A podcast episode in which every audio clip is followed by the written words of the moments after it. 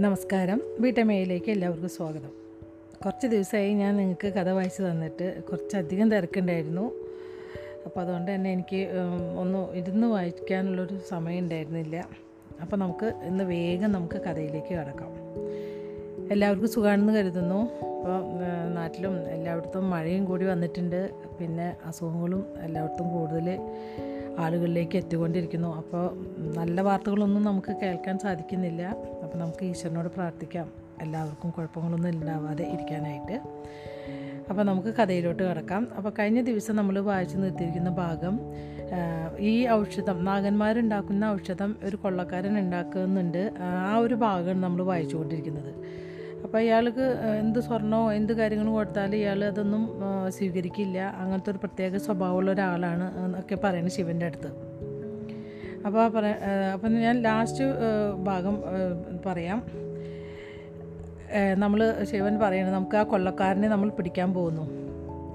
ദിവോദാസ് എന്താണ് ആ കൊള്ളക്കാരന്റെ പേര്? ഭഗീരഥൻ ചോദിച്ചു. പരശുരാമൻ. പരശുരാമൻ പർവതേശ്വരൻ നടുക്കത്തോടെ പറഞ്ഞു. ഇത് സഹസ്രാബ്ദങ്ങൾക്ക് മുമ്പുണ്ടായ വിഷ്ണു ഭഗവാന്റെ ആറാമത്തെ അവതാരത്തിന്റെ പേരാണല്ലോ. സേനാപതി എനിക്കതറിയാം. ദിവോദാസ് പറഞ്ഞു ഈ കൊള്ളക്കാരന് വിഷ്ണു ഭഗവാന്റെ ആറാമത്തെ അവതാരത്തിന്റെ യാതൊരു ഗുണവിശേഷങ്ങളുമില്ല. ഇവിടെയാണ് നമ്മൾ വായിച്ചു നിർത്തിയിരിക്കുന്നത്. ഇനി നമുക്ക് അടുത്ത അധ്യായം വായിക്കാം. ഇച്ചാവറിലെ നരഭോജികൾ. പതിമൂന്നാമത്തെ അധ്യായമാണ് അപ്പോൾ നമുക്ക് വായിച്ചു തുടങ്ങാം. ഭൃഗു മഹർഷി ഇവിടെ ദിലീപൻ അതിശയിച്ചു. ഭൃഗു മെലോഹയുടെ രാജഗുരുവാണെന്നും സൂര്യവംശികളെ ശക്തമായി പിന്തുണയ്ക്കുന്ന മുനിവര്യനാണെന്നും ഇന്ത്യയിലെ എല്ലാ അഭിജാതവർഗത്തിനും അറിയാമായിരുന്നു. അതിനാൽ അദ്ദേഹം പൊടുന്നനെ അയോധ്യയിൽ പ്രത്യക്ഷപ്പെട്ടതുകൊണ്ട് ദിലീപൻ അമ്പരന്നുപോയി ഭൃഗു മുൻപൊരിക്കലും ദിലീപന്റെ തലസ്ഥാന നഗരി സന്ദർശിച്ച് സന്ദർശിച്ചിട്ടില്ലാത്തതിനാൽ ദിലീപിന് അതൊരു അപൂർവ ബഹുമതിയായി. അതേ രാജൻ സ്വദീപിന്റെ പ്രധാനമന്ത്രി സമന്തകൻ രാജാവിനോട് പറഞ്ഞു സമന്തകൻ ആ മഹാമുനിയെ പാർപ്പിക്കുവാനായി ഒരുക്കിയ അറയിലേക്ക് ദിലീപൻ തിടുക്കത്തിൽ ഓടിച്ചെന്നു. പ്രതീക്ഷിച്ചിരുന്നത് പോലെ ഭൃഗുവിന്റെ അറ അദ്ദേഹത്തിന്റെ ഹിമാലയത്തിലെ ഗുഹ പോലെ കടുത്ത തണുപ്പും ഈർപ്പവും നിറഞ്ഞു നിൽക്കുന്നതായിരുന്നു. ദിലീപൻ തൽക്ഷണം ഭൃഗുവിന്റെ കാൽക്കൽ വീണു. മഹാകൃഷി ഭൃഗു എന്റെ നഗരത്തിൽ കൊട്ടാരത്തിൽ നമുക്ക് എന്തൊരു ബഹുമതിയാണിത്? ഭൃഗു പുഞ്ചിരിച്ചുകൊണ്ട് സൗമ്യമായി പറഞ്ഞു. സാമ്രാട്ടെ ആദരിക്കപ്പെടുന്നത് ഞാനാണ്. അങ്ങ് ഭാരതത്തിന്റെ പ്രകാശമാണ്. കൂടുതൽ അതിശയം പ്രകടിപ്പിക്കുമാറ് ദിലീപിന്റെ കൺപുരുകങ്ങൾ ഉയർന്നു. ഗുരുജി അങ്ങക്ക് അങ്ങയ്ക്ക് ഞാൻ എന്താണ് ചെയ്തു തരേണ്ടത്? ഭൃഗു ദിലീപിനെ ഉറ്റുനോക്കി. വ്യക്തിപരമായി എനിക്കൊന്നും വേണ്ട. രാജൻ ഈ ലോകത്തിലുള്ള സർവതും മായയാണ്. വാസ്തവത്തിൽ നമുക്കതൊന്നും ആവശ്യമില്ലെന്നതാണ് ശാശ്വത സത്യം. എന്ന കാര്യം നാം മനസ്സിലാക്കേണ്ടതുണ്ട്. മിഥ്യയെ കൈവരിക്കുന്നത് ശൂന്യതയെ കൈക്കൊള്ളുന്നത് പോലെയാണ് ദിലീപൻ പുഞ്ചിരിച്ചു. ഭൃഗു പറഞ്ഞത് അയാൾക്ക് ശരിക്കും മനസ്സിലായിരുന്നില്ല. എങ്കിലും ശക്തനായ ആ ബ്രാഹ്മണനോട് വിജയിക്കുക വിയോജിക്കുവാനുള്ള ധൈര്യം അയാൾക്കുണ്ടായിരുന്നില്ല. താങ്കളുടെ ആരോഗ്യസ്ഥിതി എങ്ങനെ? ഭൃഗു ചോദിച്ചു. കൊട്ടാരൻ വൈദ്യൻ തന്റെ ചുണ്ടിൽ പുരട്ടിയിരുന്ന മരുന്ന് നനഞ്ഞ പരുത്തിത്തുണി കൊണ്ട് ദിലീപൻ തുടച്ചു മാറ്റി തലേ ദിവസം രാവിലെ ചക്രവർത്തി അല്പം ചോര തുപ്പിയിരുന്നു. കുറച്ചു മാസങ്ങൾ മാത്രമേ രാജാവ് ജീവിച്ചിരിക്കുകയുള്ളൂ എന്ന് കൊട്ടാരം വൈദ്യശ്രേഷ്ഠന്മാർ അദ്ദേഹത്തോട് പറഞ്ഞിരുന്നു. അങ്ങയിൽ നിന്ന് ഒരു രഹസ്യവും മറച്ചു വയ്ക്കാനില്ല പ്രഭു. ഒന്നും ഉരിയാടാതെ ഭൃഗു തലകുലുക്കി. ദിലീപൻ ധീരമായി പുഞ്ചിരിച്ചു. എനിക്ക് യാതൊരു ദുഃഖങ്ങളും ഇല്ല മുനെ. ഞാൻ ശരിക്കും ഒരു മുഴുവൻ ജീവിതം ജീവിച്ചു തീർത്തു കഴിഞ്ഞു. ഞാൻ തൃപ്തനാണ്. ശരി അതിരിക്കട്ടെ. അങ്ങയുടെ പുത്രൻ എന്തു പറയുന്നു? ദിലീപൻ കണ്ണുകൾ ഇറുക്കി കള്ളം പറയുന്നുകൊണ്ട് യാതൊരു കാര്യവുമില്ല. ഇത് ഭൃഗുമഹർഷിയാണ് സപ്തർഷികളുടെ പരമ്പരയിൽപ്പെട്ട മുനിവര്യൻ. അവന് എന്നെ വധിക്കേണ്ടി വരില്ലെന്ന് തോന്നുന്നു. അവന് വേണ്ടി ആ വിധി ആ കർമ്മം നിർവഹിച്ചുകൊള്ളും. എന്തൊക്കെയാണെങ്കിലും ആർക്കാണ് വിധിയെ തടയുവാൻ കഴിയുക? ഭൃഗു മുന്നോട്ട് കുനിഞ്ഞു. ബലഹീനരെ മാത്രമേ വിധി നിയന്ത്രിക്കുകയുള്ളൂ രാജൻ. കരുത്തന്മാർ അവരെ ആഗ്രഹിക്കുന്ന വിധത്തിലുള്ള ദൈവത്തെ സൃഷ്ടിക്കും. ദിലീപന്റെ മുഖം ചുളിഞ്ഞു. ഗുരുദേവ അങ്ങ് എന്താണ് പറഞ്ഞു വരുന്നത്? താങ്കൾക്ക് എത്ര കാലം ജീവിക്കാനാണ് ആഗ്രഹം? അത് എന്റെ കയ്യിലാണോ? അല്ല എന്റെ കയ്യിൽ.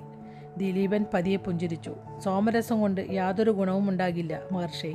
മെലുഹയിൽ നിന്ന് ഞാനത് നല്ലതുപോലെ കടത്തിക്കൊണ്ടു പോന്നിരുന്നു. അതിനെ രോഗം ശമിപ്പിക്കുവാൻ കഴിയില്ലെന്ന കാര്യം ഞാൻ മനസ്സിലാക്കി കഴിഞ്ഞു. രാജൻ സപ്തർഷികളുടെ ഏറ്റവും വലിയ കണ്ടുപിടുത്തമായിരുന്നു സോമരസം. പക്ഷേ അതുമാത്രമായിരുന്നില്ല അവരുടെ കണ്ടുപിടുത്തം. താങ്കൾ ഉദ്ദേശിക്കുന്നത്? അതെ ദിലീപൻ ഒന്ന് പുറകോട്ട് നീങ്ങി. പിന്നെ ഒറ്റ ശ്വാസത്തിൽ തിടുക്കത്തിൽ ചോദിച്ചു പ്രതിഫലമായി എന്താ? താങ്കൾ ഈ ബാധ്യത ഓർക്കുക മാത്രം ചെയ്താൽ മതി. താങ്കൾ ഈ അനുഗ്രഹം എനിക്ക് നൽകുകയാണെങ്കിൽ ആജീവനാന്തം ഞാൻ അങ്ങയോട് കടപ്പെട്ടവനായിരിക്കും. കടപ്പാട് വേണ്ടത് എന്നോടല്ല ഭൃഗു പറഞ്ഞു. ഭാരതത്തോടാണ് കടപ്പാട് കടപ്പെടേണ്ടത്. ഈ രാജ്യത്തെ സേവിക്കാനുള്ള സമയമാകുമ്പോൾ ഞാനത് താങ്കളെ ഓർമ്മിപ്പിച്ചു കൊള്ളാം ദിലീപ് ദിലീപൻ തലയാട്ടി. കുറച്ചു ദിവസങ്ങൾക്ക് ശേഷം ശിവൻ ഭഗീരഥൻ പർവതേശ്വരൻ ആനന്ദമയി ദിവോദാസൻ ദ്രബഗു പൂർവാകൻ നന്ദി വീരഭദ്രൻ എന്നിവരെ വഹിച്ചുകൊണ്ട് ഒരു കപ്പൽ പത്മാനദി ലക്ഷ്യമിട്ട് പുറപ്പെട്ടു. അവർക്കൊപ്പം അഞ്ഞൂറ് സൈനികർ. അതായത് കാശിയിൽ നിന്ന് ശിവനെ അനുഗമിച്ച വ്യൂഹത്തിന്റെ പാതി കൂടി ഉണ്ടായിരുന്നു. ഭീകരനായ കൊല്ലക്കാരനെയും അവന്റെ അനുയായികളെയും നേരിടുവാൻ ശിവന് ഭയരഹിതരായ ഭടന്മാരെയാണ് വേണ്ടിയിരുന്നത്. ബ്രംഗ ഹൃദയത്തിന്റെ ആതിഥ്യം അനുഭവിക്കുവാനായി നാല് കപ്പലുകളും അഞ്ഞൂറ് ചന്ദ്രവംശി സൈനികരെയും അവിടെ ഉപേക്ഷിച്ചുകൊണ്ടാണ് അവർ പുറപ്പെട്ടത്. ആയുർവേദിയും ആ കപ്പലിലുണ്ടായിരുന്നു. രക്തരൂഷിതമായ ഒരു പോരാട്ടം വേണ്ടി വന്നേക്കാമെന്ന് ദിവോദാസ് മുന്നറിയിപ്പ് നൽകിയിരുന്നതിനാൽ ആയുർവേദിയുടെ സാന്നിധ്യം തീർച്ചയായും അവർക്ക് ആവശ്യമുണ്ടായിരുന്നു. കുറച്ചു ദിവസത്തെ യാത്രയ്ക്ക് ശേഷം ബ്രംഗാ നദിയിൽ നിന്ന് മധുമതി നദി ഉത്ഭവിക്കുന്ന കൈവഴിയിൽ അവരെത്തിച്ചേർന്നു. അവർ മധുമതി നദി വഴി ബ്രംഗരാജ്യത്തിന്റെ പടിഞ്ഞാറ് അറ്റത്തൂടെ സഞ്ചരിച്ചു. ജനവാസം തീരെയില്ലാത്ത പ്രദേശമായിരുന്നു അത്. ഇരുകരയിലും കനത്ത വനപ്രദേശമായിരുന്നു.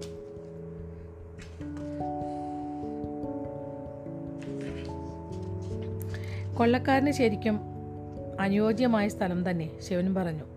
അതേ സ്വാമി ദ്രവകു തലയാട്ടി. മനുഷ്യ സംസ്കാരത്തിന് അതിക്രമിച്ചു കയറുവാൻ പറ്റിയ വിധം അടുത്താണ് ഈ സ്ഥലം. അതേസമയം കനത്ത അഭേദ്യമായ ആർക്കും ഒളിച്ചിരിക്കുവാൻ പറ്റിയ ഒരു സ്ഥലം. ബ്രങ്കന്മാർക്ക് എന്തുകൊണ്ടാണ് ഇയാളെ പിടികൂടാൻ കഴിയാത്തതെന്ന് എനിക്ക് ഊഹിക്കാൻ കഴിയുന്നുണ്ട്. നമുക്ക് ഇയാളെ ജീവനോടെ വേണം ദബഗു നാഗന്മാരുടെ ഔഷധത്തിലേക്കുള്ള ഒരു മാർഗമാണ് നമുക്ക് ആവശ്യമായിട്ടുള്ളത്. എനിക്കറിയാം സ്വാമി സേനാപതി പർവതേശ്വരൻ ഞങ്ങൾക്ക് ആ വിധത്തിലുള്ള നിർദ്ദേശം തന്നു കഴിഞ്ഞു. ശിവൻ തലയാട്ടി. ഡോൾഫിനുകൾ വെള്ളത്തിൽ നൃത്തം ചെയ്തു. കാട്ടിനകത്തെ മരക്കൊമ്പുകളിൽ ഇരുന്ന് പക്ഷികൾ ചിലച്ചു നദിക്കരയിൽ വലിയൊരു കടുവ അലസമായി കിടന്നു. ഗംഗയുടെയും ബ്രഹ്മപുത്രയുടെയും വരദാനങ്ങൾ ആസ്വദിച്ചുകൊണ്ട് ഓരോ മൃഗവും ജീവിക്കുന്ന ആ കാഴ്ച ചിത്രോപമ സുന്ദരമായിരുന്നു എന്തു മനോഹരമായ സ്ഥലമാണിത് സ്വാമി? ദ്രവകു പറഞ്ഞു. ശിവൻ അതിന് മറുപടി പറഞ്ഞില്ല. അവൻ ആ നദീതീരത്തേക്ക് തന്നെ ഉറ്റുനോക്കിക്കൊണ്ടിരുന്നു. സ്വാമി അങ്ങ് എന്തെങ്കിലും കാണുന്നുണ്ടോ? ദ്രവകു ചോദിച്ചു. നമ്മളെ ആരോ നിരീക്ഷിക്കുന്നുണ്ട്. എനിക്കത് അറിയാൻ കഴിയുന്നുണ്ട്. നമ്മൾ ആരാരോ നിരീക്ഷിക്കപ്പെടുന്നുണ്ട്. കിഴക്കൻ തീരത്തെ കൊട്ടാരത്തിനകത്തേക്ക് അതിക്രമിച്ചു കയറിയത് മുതൽ അതിഥികനുമായുള്ള സതിയുടെ ബന്ധത്തിന് കൂടുതൽ ആഴം കൈവന്നിരുന്നു. പിതാവും പുത്രിയും തമ്മിലുള്ള ബന്ധം പോലെയായി കഴിഞ്ഞിരുന്നു അത്. പരസ്പരം പങ്കുവയ്ക്കപ്പെടുന്ന രഹസ്യങ്ങൾക്ക് വലിയ ബന്ധങ്ങൾ തീർക്കുവാൻ കഴിയും. മായയെക്കുറിച്ച് ആരോടും ഒരു വാക്കുപോലും ഉരിയാടാതെ സതി വാക്കുപാലിച്ചു ഹൃദയയോട് പോലും അവൾ അത് പറഞ്ഞില്ല. രാജ്യവ്യവഹാര കാര്യങ്ങളിൽ അവ എത്ര നിസ്സാരമാണെങ്കിൽ പോലും അതിദുഗൻ സതിയുടെ ഉപദേശം ആരാഞ്ഞു. ചന്ദ്രവംശികളുടെ ഒട്ടും നിയന്ത്രണമില്ലാത്ത രീതികൾക്കും അനിയന്ത്രിതമായ സ്വാതന്ത്ര്യത്തിനും ചിട്ടയിലി ചിട്ടയില്ലായ്മയ്ക്കും നിയന്ത്രണങ്ങൾ വരുത്തുവാൻ സതിയുടെ ഉപദേശം ഉതകി എന്നാൽ ഇപ്പോൾ രാജാവിന്റെ മുന്നിലുണ്ടായിരുന്ന പ്രശ്നം അല്പം കെട്ടുപിണഞ്ഞ ഒന്നായിരുന്നു. വെറും മൂന്ന് സിംഹങ്ങൾക്ക് എങ്ങനെ ഇത്ര വലിയ കുഴപ്പമുണ്ടാകാൻ കഴിയുന്നു? സതി ചോദിച്ചു.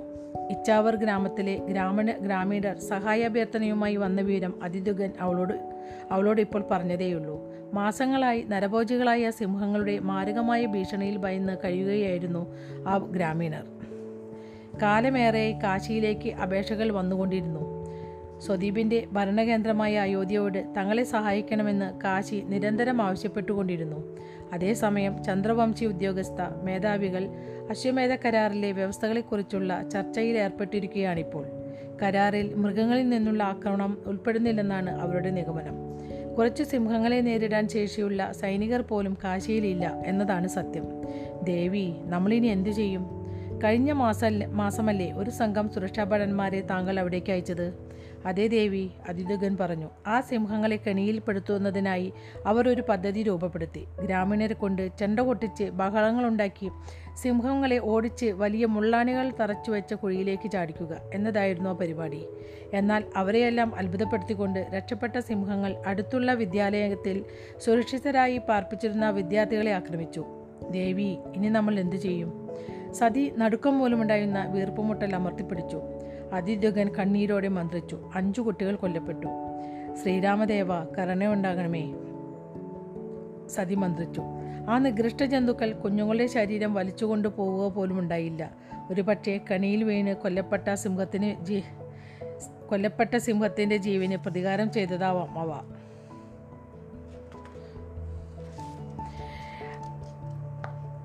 അവ മനുഷ്യജീവികളല്ല രാജൻ? സതി ക്ഷുഭിതയായിക്കൊണ്ട് പറഞ്ഞു. അവയ്ക്ക് ക്രോധമോ പ്രതികാരമോ ഒന്നും ഉണ്ടാവില്ല മൃഗങ്ങൾ രണ്ടു കാരണങ്ങൾ മൂലമാണ് മറ്റു ജീവികളെ കൊല്ലുന്നത്. വിശപ്പിനും ആത്മരക്ഷയ്ക്കും. പിന്നെ എന്തിനാണ് മനുഷ്യനെ കൊന്ന ആ ശരീരം അവിടെ ഉപേക്ഷിച്ചു പോകുന്നത്? കണ്ടതല്ലാതെ വേറെയും കുഴപ്പമുണ്ടോ സതി ചോദിച്ചു. അറിഞ്ഞുകൂടാ ദേവി എനിക്ക് ഉറപ്പില്ല. താങ്കളുടെ ആളുകൾ എവിടെ? അവരിപ്പോഴും മിച്ചാവറിൽ തന്നെ. പക്ഷേ ഇനി കൂടുതൽ കെണികൾ സ്ഥാപിക്കുവാൻ ഗ്രാമീണർ അവരെ സമ്മതിക്കുന്നില്ല. സിംഹങ്ങളെ പ്രലോഭിപ്പിച്ചാൽ തങ്ങളുടെ ജീവനാണ് അപകടത്തിലാവുമെന്നതെന്ന് അവർ വാദിക്കുന്നു. സുരക്ഷാ ഭടന്മാർ വനത്തിനുള്ളിൽ കടന്നു ചെന്ന് സിംഹങ്ങളെ വേട്ടയാടി കൊന്നുകളയണമെന്നാണ് ജനങ്ങൾ ആവശ്യപ്പെടുന്നത്. അത് ചെയ്യുവാൻ ഭടന്മാർ ആഗ്രഹിക്കുന്നില്ലേ? അവരത് ആഗ്രഹിക്കുന്ന അവരത് ആഗ്രഹിക്കുന്നില്ല എന്നതല്ല കാര്യം ദേവി. അത് എങ്ങനെ ചെയ്യണമെന്ന് അവർക്ക് അറിഞ്ഞുകൂടാ. അവർ കാശിയിലെ പൗരന്മാരാണ്. ഞങ്ങൾ വേട്ടയാടപ്പ വേട്ടയാടാറില്ല. സതി നെടുവേർപ്പെട്ടു. പക്ഷേ അവർ പോരാടുവാൻ തയ്യാറാണ് അതിദുഗൻ പറഞ്ഞു. ഞാൻ പോകാം സതി പറഞ്ഞു.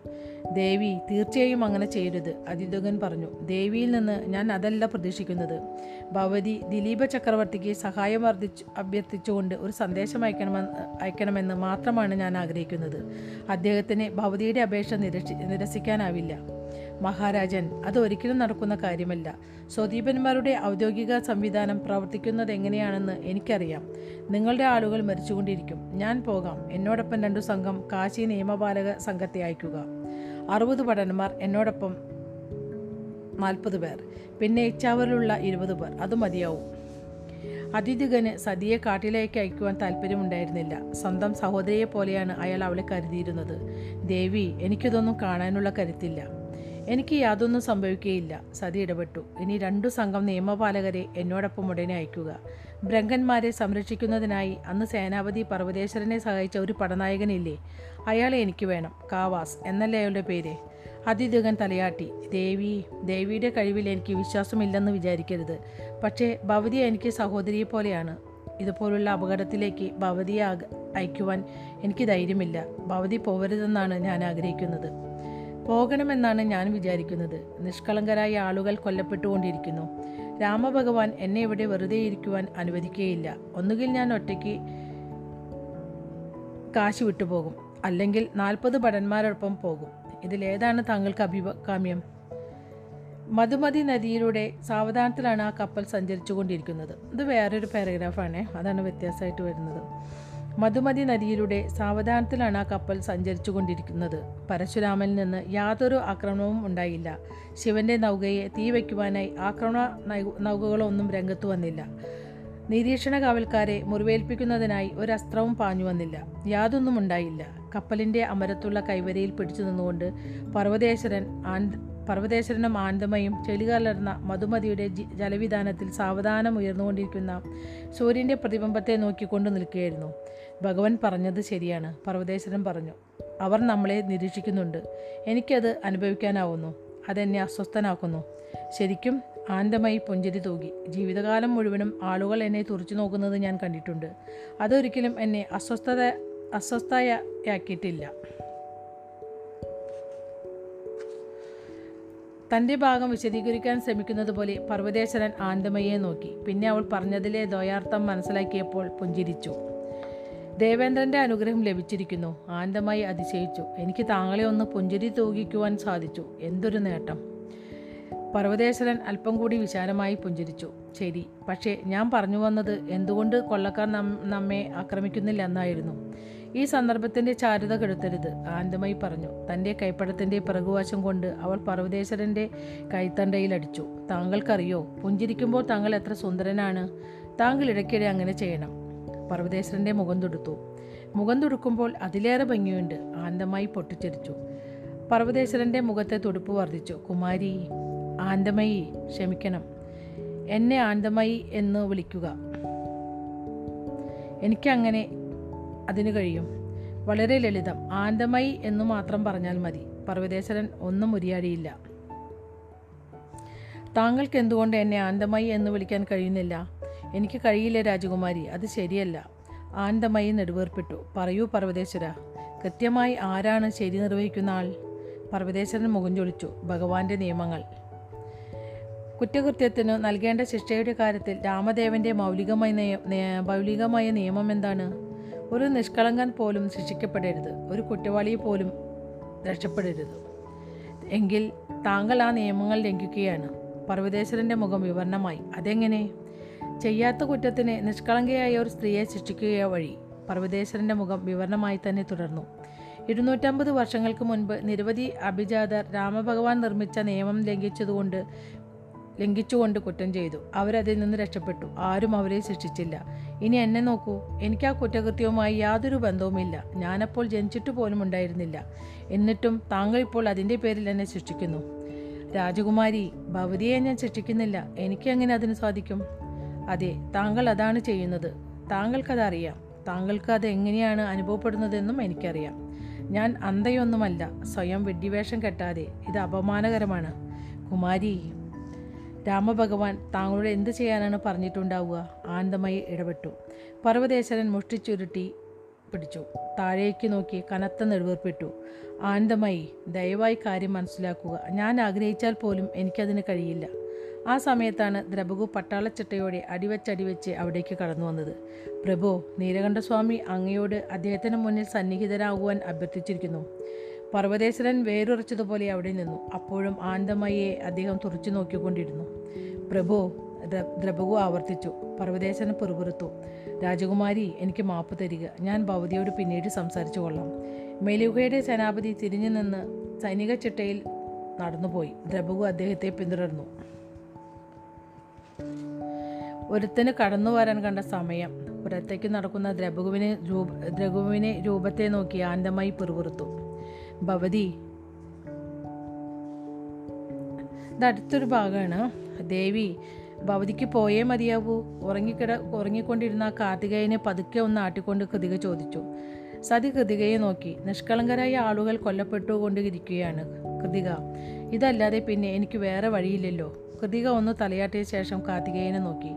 എന്റെ മകനത് മനസ്സിലാവും. സതി പറഞ്ഞു അവനും അതുതന്നെയാണ് ചെയ്യുക.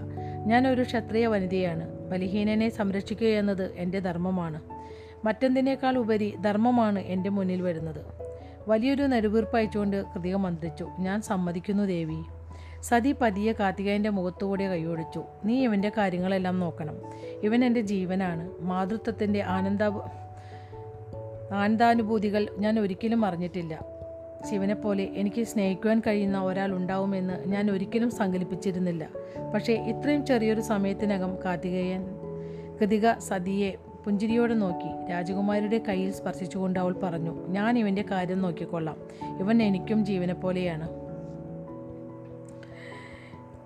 ഇനി വേറൊരു പാരഗ്രാഫാണ് ചമ്പൽ നദിയിലെ തണുത്ത വെള്ളത്തിൽ മുട്ടുകുത്തി നിൽക്കുകയായിരുന്നു നാഗന്മാരുടെ ജനപ്രഭു. കൈക്കുമ്പിളിൽ കുറച്ച് വെള്ളം കോരിയെടുത്ത് അത് ധാരയായി ഊർന്നു പോകാൻ അനുവദിച്ചുകൊണ്ട് അയാൾ എന്തോ ജപിച്ചുകൊണ്ടിരുന്നു. പിന്നെ കൈകൾ അയാൾ മുഖം കൈകൾ കൊണ്ട് അയാൾ മുഖം തുടച്ചു. തൊട്ടടുത്ത് മുട്ട് മുട്ട് മുട്ടുകുത്തി നിന്നിരുന്ന നാഗരാണി കൺപുരുക്കങ്ങളിലൊന്ന് ഉയർത്തി ചോദിച്ചു പ്രാർത്ഥനയാണോ? പ്രാർത്ഥനകൾ സഹായിക്കുമോ എന്ന് എനിക്ക് അറിഞ്ഞുകൂടാ അവിടെ ഉള്ള അവിടെ ഉള്ളവരിലാർക്കും തന്നെ എന്നിൽ താല്പര്യമുണ്ടാകുമെന്ന് എനിക്ക് തോന്നുന്നില്ല. റാണി പുഞ്ചിരിച്ചുകൊണ്ട് നദിയിലേക്ക് തിരിഞ്ഞു നോക്കി. പക്ഷേ സർവേശ്വരന്റെ സഹായം കിട്ടിയാൽ അത് സ്വീകരിക്കുന്ന ഘട്ടങ്ങളുമുണ്ട് നാഗൻ മന്ത്രിച്ചു. റാണി അയാളെ നോക്കി തലയാട്ടി. പക്ഷേ റാണി അയാളെ നോക്കി തലയാട്ടി. പതുക്കെ എഴുന്നേറ്റ് മുഖപടം എടുത്ത് അവർ ധരിച്ചു. അവൾ കാശിയിൽ നിന്ന് പുറപ്പെട്ടു കഴിഞ്ഞെന്നും ഇച്ചാവറിലേക്കുള്ള യാത്രയിലുമാണെന്ന് യാത്രയിലുമാണെന്നാണ് എനിക്ക് ലഭിച്ച വിവരം. നാഗൻ നെടുതായി ഒന്ന് നിശ്വസിച്ചു. സാവധാനം എഴുന്നേറ്റ് അയാൾ മുഖപടമെടുത്ത് അണിഞ്ഞു. വെറും നാൽപ്പത് ഭടന്മാരെ കൂട്ടിയാണ് അവൾ പുറപ്പെട്ടിട്ടുള്ളത്. നാഗന്റെ ശ്വാസഗതി ദ്രുതഗതിയാർജിച്ചു. അല്പം അകലെയായി വിദ്യുത്മന്നൻ വിദ്യുത്മന്നൻ നൂറും നാഗഭടന്മാർക്കൊപ്പം നിശബ്ദനായി ഇരിപ്പുണ്ടായിരുന്നു. ഇതായിരിക്കാം ആ നിമിഷം. രണ്ടു ലക്ഷം ആളുകളുള്ള ഒരു നഗരത്തിൽ വെച്ച് അവളെ പിടികൂടുക എന്നത് അസാധ്യമായ ഒരു കാര്യമാണ്. ഇച്ചാവറിന്റെ വിദൂരത ആ സാധ്യതകൾക്ക് വികാസം നൽകിയിരിക്കുകയാണ്. അവസാനം ഇതാ സംഖ്യകളുടെ കാര്യത്തിലും അനുകൂലമായ സാഹചര്യം ലഭിച്ചിരിക്കുന്നു. നാഗൻ സാവധാനം തന്റെ ശ്വാസഗതി സാധാരണ നിലയിലേക്ക് കൊണ്ടുവന്നു. സ്വരം പരമാവധി ശാന്തമാക്കുവാൻ ശ്രമിച്ചുകൊണ്ട് അയാൾ മന്ത്രിച്ചു. അതൊരു നല്ല വാർത്തയാണ്. റാണി പുഞ്ചിരിയോടെ നാഗന്റെ ചുമലിൽ പതിയെ ഒന്ന് തട്ടി. പരി പരിഭ്രമിച്ചിരിക്കാതെ മകനെ നീ ഒറ്റയ്ക്കല്ല ഞാൻ നിന്നോടൊപ്പമുണ്ട്. ഓരോ അടിയിലും ഞാൻ നിന്നോടൊപ്പമുണ്ട്. നാഗൻ തലയാട്ടി അവൻ അവന്റെ കണ്ണുകൾ ഉറുക്കി. രണ്ടാമത്തെ യാഗം ഇനി മറ്റൊരു പാരഗ്രാഫാണ്. രണ്ടാമത്തെ യാഗം തുടങ്ങിയ ഉടനെയാണ് സതി തന്റെ സൈനിക സംഘത്തെ വഹിച്ചുകൊണ്ട് ഇച്ചാവറിലേക്കുള്ള യാത്ര ആരംഭിച്ചത്. കവാസ് അവളുടെ ഒരു വശം ചേർന്ന് സഞ്ചരിച്ചു. ഗ്രാ ആ ഗ്രാമത്തിന്റെ അങ്ങേയറ്റത്തായിരുന്നു അങ്ങേയറ്റത്തായി വലിയൊരു ചിത കണ്ടപ്പോൾ അവൾ ഞെട്ടിപ്പോയി. അനുചരന്മാരോടൊപ്പം അവൾ അതിവേഗത്തിൽ മുന്നോട്ട് സഞ്ചരിച്ചു കൊണ്ടിരുന്നു പരിഭ്രാന്തനായി ശ്വാസം കിട്ടാത്തതുപോലെ ഒരാൾ ഓടിവന്ന് അവർക്ക് നേരെ കൈവീശി കാണിച്ചു. ദയവായി തിരിച്ചു പോകൂ ദയവായി തിരിച്ചു പോകൂ സതി അയാളെ അവഗണിച്ച് ആ വലിയ പടയ്ക്കു നേരെ കുതിയെ നയിച്ചു. ഞാൻ പറയുന്നത് കേൾക്കൂ. ഞാൻ ഇച്ചാവറിലെ ഗ്രാമത്തലവനാണ്. സതി ആ ഗ്രാമീണരെ ഗ്രാമീണരുടെ മുഖം ശ്രദ്ധിച്ചു. ഓരോ ഗ്രാമീണന്റെ മുഖത്തും ഭയം വ്യക്തമായി രേഖപ്പെടുത്തിയിരുന്നു. നിങ്ങളുടെ ആളുകൾ വന്നതോടെ കാര്യങ്ങളാകെ കുഴപ്പത്തിലാവുകയാണ് ചെയ്തത്. ഗ്രാമമുഖ്യ ഉച്ചത്തിൽ വിളിച്ചു പറഞ്ഞു. ചിതയിലെ അവസാനഘട്ട ചടങ്ങുകൾ നടത്തിയ ശേഷം പരേതാത്മാക്കൾക്കു വേണ്ടി പ്രാർത്ഥനയിൽ മുഴുകിയിരുന്ന ബ്രാഹ്മണനെ സതി ശ്രദ്ധിച്ചു.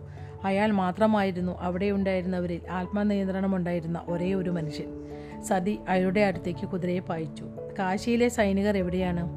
അവിടെ അതിനകത്ത്. ആ വലിയ ചിതയിലേക്ക് ചൂണ്ടിക്കൊണ്ട് അയാൾ പറഞ്ഞു ഇരുപത് പേരും ശബ്ദരായിക്കൊണ്ട് സതി ചോദിച്ചു. ബ്രാഹ്മണർ തലകുലുക്കി. ഇന്നലെ രാത്രി സിംഹങ്ങൾ അവരെ കൊല്ലുകയായിരുന്നു. ഞങ്ങളുടെ ഗ്രാമീണർ പോലെ തങ്ങൾ ചെയ്യുന്നത് എന്താണെന്ന് അവർക്കും അറിഞ്ഞുകൂടായിരുന്നു. സതി ആ ചിതയ്ക്ക് ചുറ്റും നോക്കി. ഗ്രാമത്തിൽ നിന്ന് അല്പം പുറകോട്ട് മാറി നേരിട്ട് വനത്തിലേക്ക് തുറക്കുന്ന തുറസായ ഒരിടമായിരുന്നു അത്. ഇടത്തെ അറ്റത്തായി കുറച്ച് കമ്പിളിപ്പുതപ്പുകളും മറ്റു ചില സാധനങ്ങളും ചിതറിക്കിടപ്പുണ്ടായിരുന്നു. തീ കായാനുണ്ടാക്കിയ ഒരു അഗ്നികുണ്ഡത്തിന്റെ അവശിഷ്ടങ്ങളും അല്പം ചോരയും ആ ഭാഗത്ത് കാണാമായിരുന്നു. അവരെവിടെയാണ് ഉറങ്ങിയിരുന്നത്? ഭയചകിതയായി സതി ചോദിച്ചു. ബ്രാഹ്മണർ തലയാട്ടി. ചുറ്റും നരഭോജികളായ സിംഹങ്ങൾ നിറഞ്ഞ ആത്മഹത്യ പ്രദേശമാണിത്. എന്തിനാണ് അവർ ഇന്നലെ രാത്രി ഇവിടെ കിടന്നുറങ്ങിയത്? ബ്രാഹ്മണർ ഗ്രാമത്തലവനെ നോക്കി. അത് അവരുടെ തീരുമാനമായിരുന്നു. പ്രതിരോധിക്കുന്ന മട്ടിൽ ഗ്രാമത്തലവൻ പറഞ്ഞു കള്ളം പറയരുത് ബ്രാഹ്മണൻ പറഞ്ഞു. അത് അവരുടെ മാത്രം തീരുമാനമായിരുന്നില്ല. എന്നെ ഒരു നുണയനെന്ന് വിളിക്കുവാൻ ധൈര്യപ്പെടുന്നുവോ? സൂര്യാക്ഷൻ ഗ്രാമത്തലവൻ പറഞ്ഞു. വീടിനകത്ത് അവരുടെ സാന്നിധ്യമുണ്ടാക്കിയാൽ സിംഹങ്ങൾ അവിടേക്ക് ആകർഷിക്കപ്പെടുമെന്നും അത് നിരവധി മരണങ്ങൾക്ക് കാരണമാകുമെന്നും ഞാൻ പറഞ്ഞു. വീടുകളിൽ കഴിച്ചുകൂട്ടാതിരിക്കാനുള്ള തീരുമാനം അവരുടേതു തന്നെയായിരുന്നു. സിംഹങ്ങൾക്ക് സൈനികരെ മാത്രമേ ഇഷ്ടമുള്ളൂ എന്നാണോ വാസ്തവത്തിൽ നിങ്ങൾ കരുതുന്നത്? സൂര്യാക്ഷൻ ചോദിച്ചു. നിങ്ങളുടെ ആ നിഗമനം തെറ്റാണ്. സതു അതു സതി അതു ശ്രദ്ധിക്കുന്നില്ലായിരുന്നു. കാശിയുടെ ഭടന്മാർ കൊല്ലപ്പെട്ട പ്രദേശം നിരീക്ഷിക്കുകയായിരുന്നു അവൾ. ധാരാളം രക്തവും മാംസവും അവിടെ ചിതറിക്കിടന്നിരുന്നുവെങ്കിലും ചില സിംഹങ്ങൾ സിംഹ സിംഹികളുമായി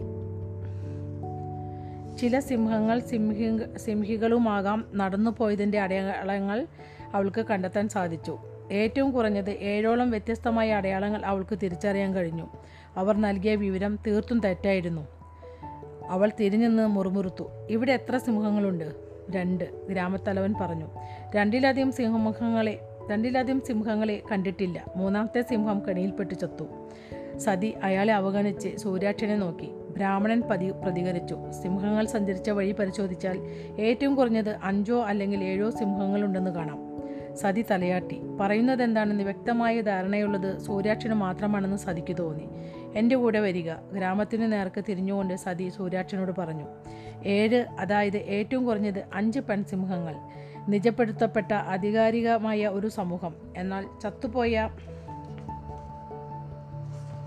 സിംഹത്തെ കൂടി കണക്കിലെടുത്താൽ ആ സിംഹ സമൂഹത്തിൽ മൂന്ന് ആൺസിംഹങ്ങൾ ഉണ്ടായിരുന്നുവോ അത് വിചിത്രമാണ്. ഒരു സിംഹക്കൂട്ടിൽ സാധാരണയായി ഒരു മുതിർന്ന ആൺ സിംഹമേ പതിവുള്ളൂ.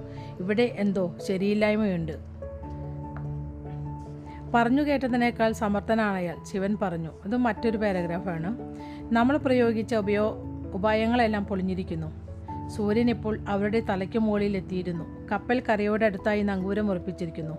നല്ല കനത്തിലുള്ള ഏക്കൽമണ്ണ് മണ്ണ് ഒഴുകിക്കൊണ്ടു വന്നിരു വരുന്നിരുന്നതിനാൽ മധുമതി നദി നദിയിൽ അവിടെ അവിടെ പ്രകൃതിദത്തമായ അണകൾ രൂപപ്പെട്ടിരുന്നു. അതുമൂലം എല്ലായ്പ്പോഴും നദി ഗതി മാറി ഒഴുകിയിരുന്നു. അതുകൊണ്ട് നദിയുടെ ഇപ്പോഴത്തെ ഗതിയിൽ നിരവധി മണൽത്തിട്ടകൾ രൂപപ്പെട്ടിരുന്നു. ഈ മണൽത്തിട്ടകളിൽ സസ്യജാലക സസ്യജാലകങ്ങൾ ഒന്നുമില്ലാതിരുന്നതിനാൽ ഭീകരമായ ഒരു യുദ്ധത്തിന് യോജിച്ച വിശാലമായ ഇടം അവിടെ ഉണ്ടായിരുന്നു. ആ മണൽത്തിട്ടയിലേക്ക് അവർ കപ്പലടുപ്പിച്ചു. അതിനപ്പുറത്തുണ്ടായിരുന്ന മരങ്ങളിലേക്ക് അമ്പെയ്തു. അതുമൂലം പര പരശുരാമൻ പുറത്തു വരാൻ നിർബന്ധിതനാകുമെന്നാണ് ശിവൻ കരുതിയത്. എന്നാൽ ആ പദ്ധതി വിജയിച്ചില്ല. അതേ സ്വാമി പർവതേശ്വരൻ പറഞ്ഞു അന്ധമായ വെറുപ്പുകൊണ്ട് ആ ആക്രമണം നടത്താൻ തക്കവിധം പ്രകോപിതനാകുന്ന ആളല്ല അയാൾ. ശിവൻ നദീതീരത്തേക്ക് ഉറ്റുനോക്കി അത് കപ്പലാണെന്ന് ഞാൻ വിചാരിക്കുന്നു പർവതേശ്വരൻ പറഞ്ഞു. അതെ നമ്മൾ എത്ര പേരുണ്ടെന്ന് അയാൾക്ക് കണക്കാക്കുവാൻ കഴിയില്ല. പർവതേശ്വരൻ അതിനോട് യോജിച്ചു. പ്രഭോ അയാളെ പുറത്തു ചാടിക്കാൻ നമുക്ക് കൂടുതൽ അപായ സാധ്യതകൾ ഏറ്റെടുക്കേണ്ടതായി വരും. ഞാനൊരു പദ്ധതി മനസ്സിൽ കണ്ടിട്ടുണ്ട്. ശിവൻ പതിയെ മന്ത്രിച്ചു. ഇതിനപ്പുറത്ത് മറ്റൊരു തിട്ടയുണ്ട്. നൂറ് ഭടന്മാരും കൊണ്ട് ഞാൻ അങ്ങോട്ട് പോകുന്നു. നൂറ് ആ നൂറ് ഭടന്മാരുമായി ഞാൻ ഉൾക്കാട്ടിലേക്ക് പ്രവേശിച്ചാൽ കപ്പൽ തിരിച്ചു പോരണം. നമ്മുടെ ഭടന്മാർക്കിടയിൽ ഭിന്നതയുണ്ടെന്ന് പരശുരാമനെ തോൽ തോന്നിപ്പിക്കുവാനാണ് ഞാൻ അങ്ങനെ ചെയ്യുന്നത്. കപ്പൽ നമ്മളെ ഉപേക്ഷിച്ച് ബ്രങ്കയിലേക്ക് പോവുകയാണെന്ന് തോന്നിപ്പിക്കുവാൻ. ഞാൻ കാടിനകത്തേക്ക് കടന്നു ചെന്ന് അയാളെ നദീതീരത്തേക്ക് ചാടിക്കും. അയാളെ അവിടെ എത്തിച്ചു കഴിഞ്ഞാൽ അടയാളമായി ഞാനൊരു അഗ്നിബാണം അയക്കാം. അതിനുശേഷം ഭഗീരഥന് അതിവേഗം പായുന്ന ഒറ്റപ്പോയി ഒറ്റപ്പായ് തോണികൾ ഉപയോഗിച്ച് നൂറ് പടയാളികളുമായി അവരെ മറികടന്ന് അവിടെ എത്തിച്ചേരാം. രണ്ട് പ്രധാന കാര്യങ്ങൾ ഓർമ്മിപ്പിക്കണം. സ്വാമി അതിവേഗ തോണികൾ എത്തുമ്പോൾ അവർക്ക് രക്ഷപ്പെടാനാകില്ല. നിശ്ചയമായും കപ്പൽ പായകളെ മാത്രം ആശ്രയിക്കരുത്. തുഴച്ചിൽക്കാരും വേണം. വേഗത അത്യാവശ്യമായ ഒന്നായിരിക്കും. ശിവൻ മന്ദഹസിച്ചു. അതുതന്നെ ഒരു കാര്യം കൂടി. നമ്മൾ ഒരുമിച്ച് ആ നദീതീരത്ത് വേണ്ട. ഞാൻ മാത്രം. താങ്കളെ ആ കപ്പലിലാണ് എനിക്ക് വേണ്ടത്. സ്വാമി പർവതേശ്വരൻ വിലപിച്ചു. അങ്ങ് ഒറ്റയ്ക്ക് ആ അപകട സന്ധി സന്ധി ഏറ്റെടുക്കുന്നത് ഞാൻ അനുവദിക്കില്ല. പർവതേശ്വരൻ ആ ജാരസന്തതിയെ ഞാൻ പുറത്തു ചാടിക്കാം. പക്ഷേ എന്നെ പിന്നിൽ നിന്നുള്ള ആക്രമണത്തിൽ നിന്നും രക്ഷിക്കുവാൻ താങ്കൾ വേണം. അതിവേഗ നൗകകൾ സമയത്തിന് എത്തിയില്ലെങ്കിൽ നമ്മൾ കശാപ്പ് ചെയ്യപ്പെടും. നാം അയാളെ വധിക്കാനല്ല പിടികൂടുവ പിടികൂടുവാനാണ് ശ്രമിക്കുന്നത്. അയാൾ അത്രയ്ക്കുള്ള സംയമനമൊന്നും കാണിക്കുകയില്ല എന്നാലും പ്രഭു പർവതേശ്വരൻ പറഞ്ഞു ഞാൻ തീരുമാനിച്ചു കഴിഞ്ഞു പർവതേശ്വര. താങ്കൾ കപ്പലിൽ വേണം. താങ്കളെ മാത്രമേ എനിക്ക് വിശ്വസിക്കാൻ സാധിക്കൂ. നാളെയാണ് അതിനുള്ള ദിവസം. ഇത് മറ്റൊരു പാരഗ്രാഫാണിത്. ഇവിടെയാണ് നമ്മൾ താവളമാക്കാൻ പോകുന്നത്. പാഠശാല പ്രവർത്തിക്കുന്ന കെട്ടിടത്തിന് നേരെ ചൂണ്ടിക്കൊണ്ട് സതി പറഞ്ഞു. ഇച്ചാവറിൽ ആരും താമസമില്ലാത്ത കെട്ടിടം അതുമാത്രമായിരുന്നു. അതിന് വാതിലുകൾ ഇല്ലാത്തതിനാൽ സിംഹങ്ങൾക്ക് അകത്തേക്ക് കടക്കാൻ പ്രയാസമുണ്ടായിരുന്നില്ല. പക്ഷേ അതിനൊരു മുകൾ തട്ടുണ്ടായിരുന്നു അവിടേക്ക് പ്രതിരോധിക്കുവാൻ തക്കവണ്ണമുള്ള ഗോവണിപ്പടിയും ഉണ്ടായിരുന്നു. അപ്പോൾ സമയം മൂന്നാം പ്ര- പ്രഹാരത്തിന്റെ പാതിയോടടുത്തിരുന്നു. മൂന്നാം പ്രഹാരത്തിന്റെ എന്നാണ് കേട്ടോ. അപ്പോൾ സമയം മൂന്നാം പ്രഹാരത്തിന്റെ പാതിയോടടുത്തിരുന്നു സിംഹങ്ങൾ ആക്രമണത്തിന് ഏറ്റവും അനുയോജ്യമായി കരുതുന്ന സന്ധ്യാസമയത്തിന് ഇനി നാഴികകൾ മാത്രമാണ് ബാക്കിയുള്ളത്. ഗ്രാമീണരെല്ലാം വീടിനകത്ത് കയറി വാതിലുകൾ അടച്ചു കഴിഞ്ഞു. തലേദിവസം രാത്രിയിൽ കാശീഭടന്മാർ കൂട്ടക്കൊല ചെയ്യപ്പെട്ടത് അവരെ നടുക്കിയിരുന്നു. ഒരുപക്ഷെ ഗ്രാമത്തലവൻ പറയുന്നത് ശരിയായിരിക്കുമെന്ന് അവർക്ക് തോന്നി. കാശീഭടന്മാരുടെ സാന്നിധ്യം നിർഭാഗ്യമായിരുന്നു. ഗ്രാമത്തലവൻ സതിയുടെ പിന്നാലെ നടന്നു. അതിന് പിന്നിലായി സൂര്യാക്ഷണം നിങ്ങൾ മടങ്ങിപ്പോകണം. വിദേശികളുടെ സാന്നിധ്യം പ്രേതാത്മാക്കളെ പ്രേതാത്മാക്കളെ ശുഭിതരാക്കുന്നു. അയാളെ അവഗണിച്ച് സതി കവാസിന് നേരെ തിരിഞ്ഞു. നമ്മുടെ ആളുകളെ ആ മേൽപ്പുരയ്ക്ക് മുകളിൽ നിയോഗിക്കുക. കുതിരകളെയും കൊണ്ടുപോകണം. കാവാസ് തലയാട്ടി. ആ കൽപ്പന നടപ്പാക്കുവാൻ അയാൾ തിരക്കിട്ട് നടന്നു. ഗ്രാമത്തലവൻ അപ്പോഴും തുടർന്നു. നോക്കൂ ആദ്യമൊക്കെ അവ മൃഗങ്ങളെ മാത്രമേ കൊന്നിരുന്നുള്ളൂ. ഇപ്പോൾ അവ മനുഷ്യരെയും കൊല്ലുവാൻ തുടങ്ങിയിരിക്കുന്നു. ഇതിനെല്ലാം കാരണം നിങ്ങളുടെ ഭടന്മാരാണ്. നിങ്ങൾ മടങ്ങിപ്പോയാൽ ഈ പ്രേതങ്ങൾ ശാന്തരായിക്കൊള്ളും. സതി ഗ്രാമത്തലവനെ നേർക്കു തിരിഞ്ഞു. അവ മനുഷ്യരക്തം രുചിച്ചു കഴിഞ്ഞു. ഇനി യാതൊരു രക്ഷയുമില്ല. ഒന്നുകിൽ നിങ്ങൾ ഈ ഗ്രാമം വിട്ട് പോവുക. അല്ലെങ്കിൽ എല്ലാ സിംഹങ്ങളെയും കൊന്നെടുക്കുന്നതുവരെ നിങ്ങളുടെ സംരക്ഷണത്തിനായി ഞങ്ങളെവിടെ താമസിക്കുവാൻ അനുവദിക്കുക. നിങ്ങൾ ഗ്രാമീണരെ മുഴുവൻ വിളിച്ചു കൂട്ടുക നാളെ രാവിലെ നമ്മൾ ഇവിടം വിട്ടുപോകുന്നു ഈ രാജജന്മഭൂമി വിട്ടുപോകാൻ ഞങ്ങൾക്ക് കഴിയില്ല. നിങ്ങളുടെ ആളുകളെ കൊലയ്ക്ക് കൊടുക്കുവാൻ ഞാൻ സമ്മതിക്കുകയില്ല. ഞാൻ നാളെ രാവിലെ പോവുകയാണ് ഒപ്പം നിങ്ങളുടെ ആളുകളെയും കൊണ്ടുപോകും. നിങ്ങൾ എന്തു ചെയ്യാൻ പോകുന്നുവെന്ന് നിങ്ങൾക്ക് തീരുമാനിക്കാം. എന്റെ ആളുകൾ ഇച്ചാവർ വിട്ടുപോകാൻ ഒരിക്കലും സമ്മതിക്കില്ല. സൂര്യാക്ഷൻ സംസാരിക്കാൻ തുടങ്ങി. ഈ ഗ്രാമീണർ ഞാൻ പറഞ്ഞത് കേട്ടിരുന്നുവെങ്കിൽ വളരെ മുൻപ് തന്നെ അവർ ഈ ഗ്രാമം വിട്ടുപോകുമായിരുന്നു. ഈ ദുരന്തം ഒരിക്കലും സംഭവിക്കില്ലായിരുന്നു. പിതാവിന്റെ പാതിയെങ്കിലും ഗുണവിശേഷമുള്ള ഒരു പുരോഹിതനായിരുന്നു നിങ്ങളെങ്കിൽ ഗ്രാമമുഖ്യൻ തുറന്നടിച്ചു. നിങ്ങൾ ഏതെങ്കിലും മാന്ത്രിക സിദ്ധിയുള്ള പൂജ ചെയ്ത് ആ പ്രേതങ്ങളെ അടക്കി നിർത്തി സിംഹങ്ങളെ ഓടിക്കുമായിരുന്നു. എടോ വിഡ്ഡി ഈ പൂജാകർമ്മങ്ങളൊന്നും അവയെ തുരുത്തുകയില്ല. നിനക്കത് മനസ്സിലാവുന്നില്ലേ? സിംഹങ്ങൾ ഈ പ്രദേശം അടയാളം ഇട്ടു കഴിഞ്ഞു. ഈ ഗ്രാമം തങ്ങളുടെ പ്രദേ ദേശമാണെന്നാണ് അവ വിചാരിക്കുന്നത്. ഇനിയിപ്പോൾ രണ്ട് പോംവഴികളേ ഉള്ളൂ പോരാടുക അല്ലെങ്കിൽ സ്ഥലം വിടുക നമുക്ക് പോരാടാൻ ഉദ്ദേശമില്ലെന്ന് വ്യക്തം. അതിനാൽ പാലായനം ചെയ്യാം. മതി. സതി ചുണ്ടി പിടിച്ചതുപോലെ പറഞ്ഞു. സിംഹങ്ങൾ നിങ്ങളെക്കാൾ മികച്ചു നിന്നതിൽ അത്ഭുതമില്ല. വീട്ടിൽ പോവുക. നമുക്ക് നാളെ കാണാം. സതി പാഠശാലയുടെ പടികൾ കയറി. പടികളുടെ പാതിയിൽ തീ കൂട്ടിയിരിക്കുന്നത് കണ്ടപ്പോൾ അവൾക്ക് സന്തോഷം തോന്നി. അത് ചാടിക്കടന്ന് അവൾ കയറ്റം തുടർന്നു. ആ മേലാപ്പിന് മുകളിലെത്തിയപ്പോൾ ഇടതുഭാഗത്തായി വലിയൊരു കൂമ്പാരം വിറക് കിടക്കുന്നത് കണ്ടു. സതി കവാസിനെ നോക്കി. ഇന്ന് രാത്രിക്കുള്ള വിറകുണ്ടോ?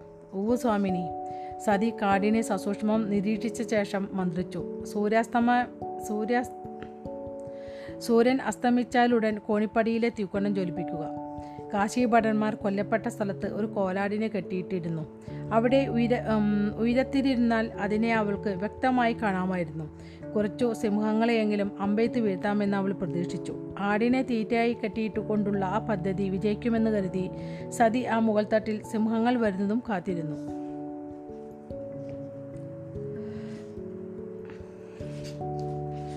അപ്പോൾ ഈ അധ്യായം നമ്മുടെ ഇവിടെ കഴിയാണ് കുറച്ച് അധികം സമയമുണ്ടായിരുന്നു.